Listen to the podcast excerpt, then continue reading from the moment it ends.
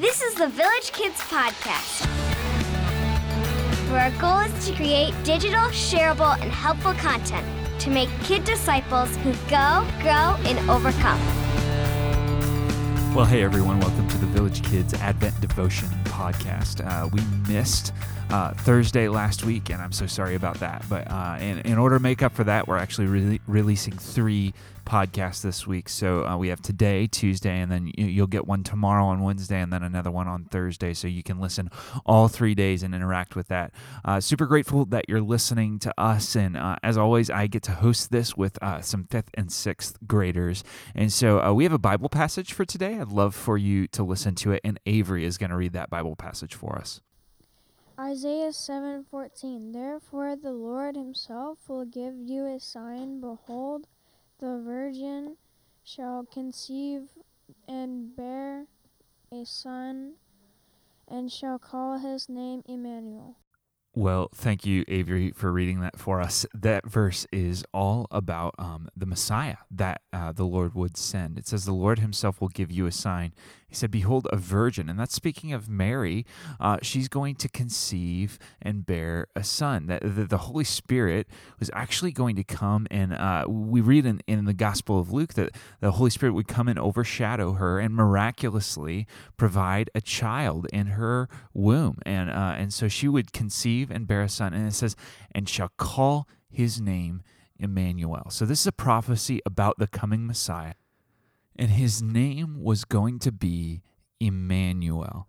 Now, uh, that that name is actually really important because Immanuel has a really special meaning.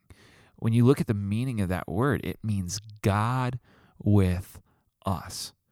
Now, when you look all the way through the Old Testament, um, the Old Testament is all about God being with His people. Originally, God was in the garden with Adam and Eve. He was with them in the garden, but they sinned against God and they were actually sent away from the garden. And, and the implication is that they were sent away from God's presence. But then uh, God makes a promise to Abraham and says, uh, I, I will make you a great nation and you will be my people. I will be your God. So he makes this promise to Abraham.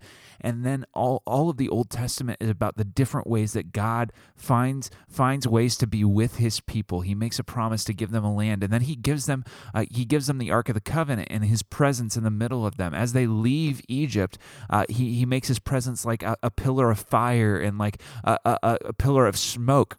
He has all of these things that he does to show his people that he is with them. And so him god being with his people is actually really really important. This is how his people can be reassured that he is he is working for them. And so when god gives the promise that the name of the messiah will be immanuel literally god with us what he's saying is that this Messiah, this Messiah is going to be the way that God's presence comes and is with his people. And uh, uh, obviously, so so then Jesus was born, right? Jesus came down from heaven. Uh, the Lord of all creation came down, was born as a baby, and was with people at a particular point in time, right?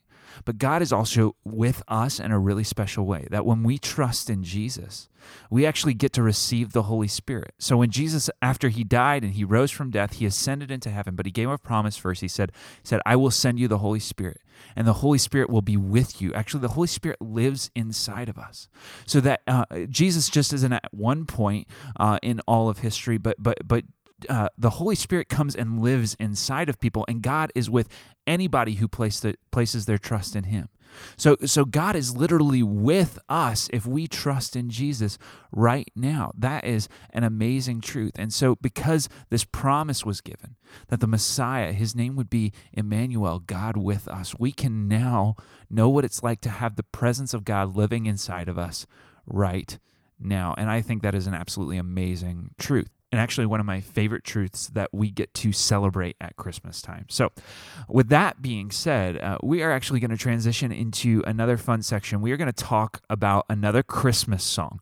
So, uh, I think it's valuable to talk about Christmas songs and what they actually mean because you know we can we can sing songs and we can never think about what what these words mean when they're rolling off of our lips, right? And so the song that we're talking about today is Hark the Herald Angels Sing. And I have a few fifth and sixth graders here who are going to help me talk about that song. So the, the first line is Hark the Herald Angels Sing. Glory to the newborn King, peace on earth and mercy mild, God and sinners reconciled. And then it says, Joyful all ye nations rise, join the triumph of the skies, with angelic hosts proclaim, Christ is born in Bethlehem. Hark the herald angels sing, Glory to the newborn King. So that's those are the words to the song.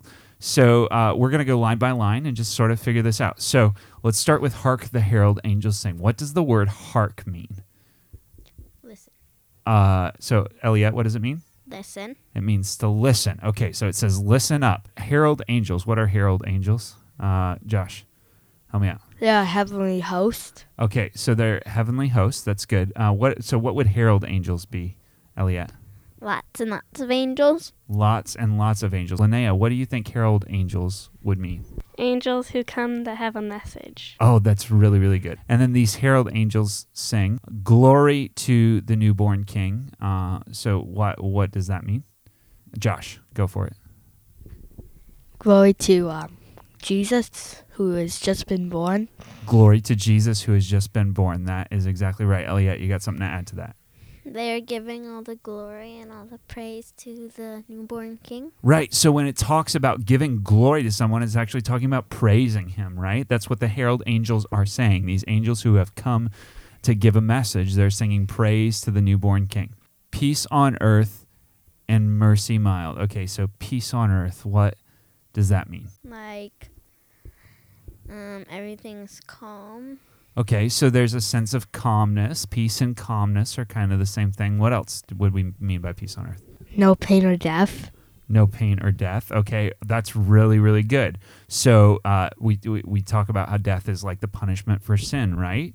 That we are born enemies of God, and and so um, because we sin so often and we're enemies of God, we're not at peace with God. But but God, uh, in sending Jesus, He sent the person who would make peace. He sent the one who would make peace between us and God. So that's really really cool. And then that's why it talks about mercy too, right? So what's mercy? Linnea, go for it. Like forgiveness. Yeah, mercy is like forgiveness. Mercy is is not getting what we deserve. So even though we we we deserve death and we deserve punishment for sin, uh, God is very merciful by not giving us that punishment. Okay, so peace on earth and mercy mild, and then God and sinners reconciled. God and sinners reconciled. What does that mean? We are brought to God. Yes, that's very good. We are brought to God. So if we are apart from God, but we're reconciled to Him, so something, when Jesus did this thing that actually made peace between us and God, He brought us to God. He made He made it possible for us to be with God and God to be with us. Joyful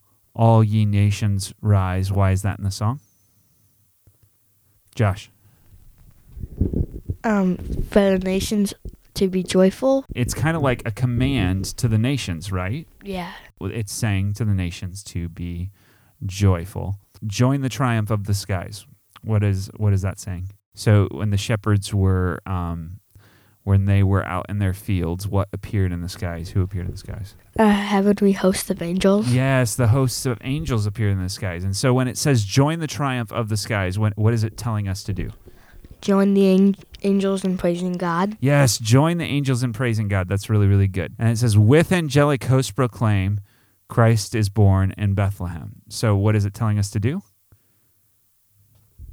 Linnea? To praise God So It's telling us to praise God. That's exactly right. With who? with the angels. With the angels. And what are we saying with the angels? Christ is born in Bethlehem. Yes, we're proclaiming with the angels that Christ is born in Bethlehem. That's really, really good. And then it just repeats the line again, right? Hark the herald angels sing, glory to the newborn king. So thank you all for helping us understand this song just a little bit more. That was very, very helpful. Well, I just have a couple of discussion questions to end the podcast. Uh, so to listen up to these, and you you can discuss these questions as a family.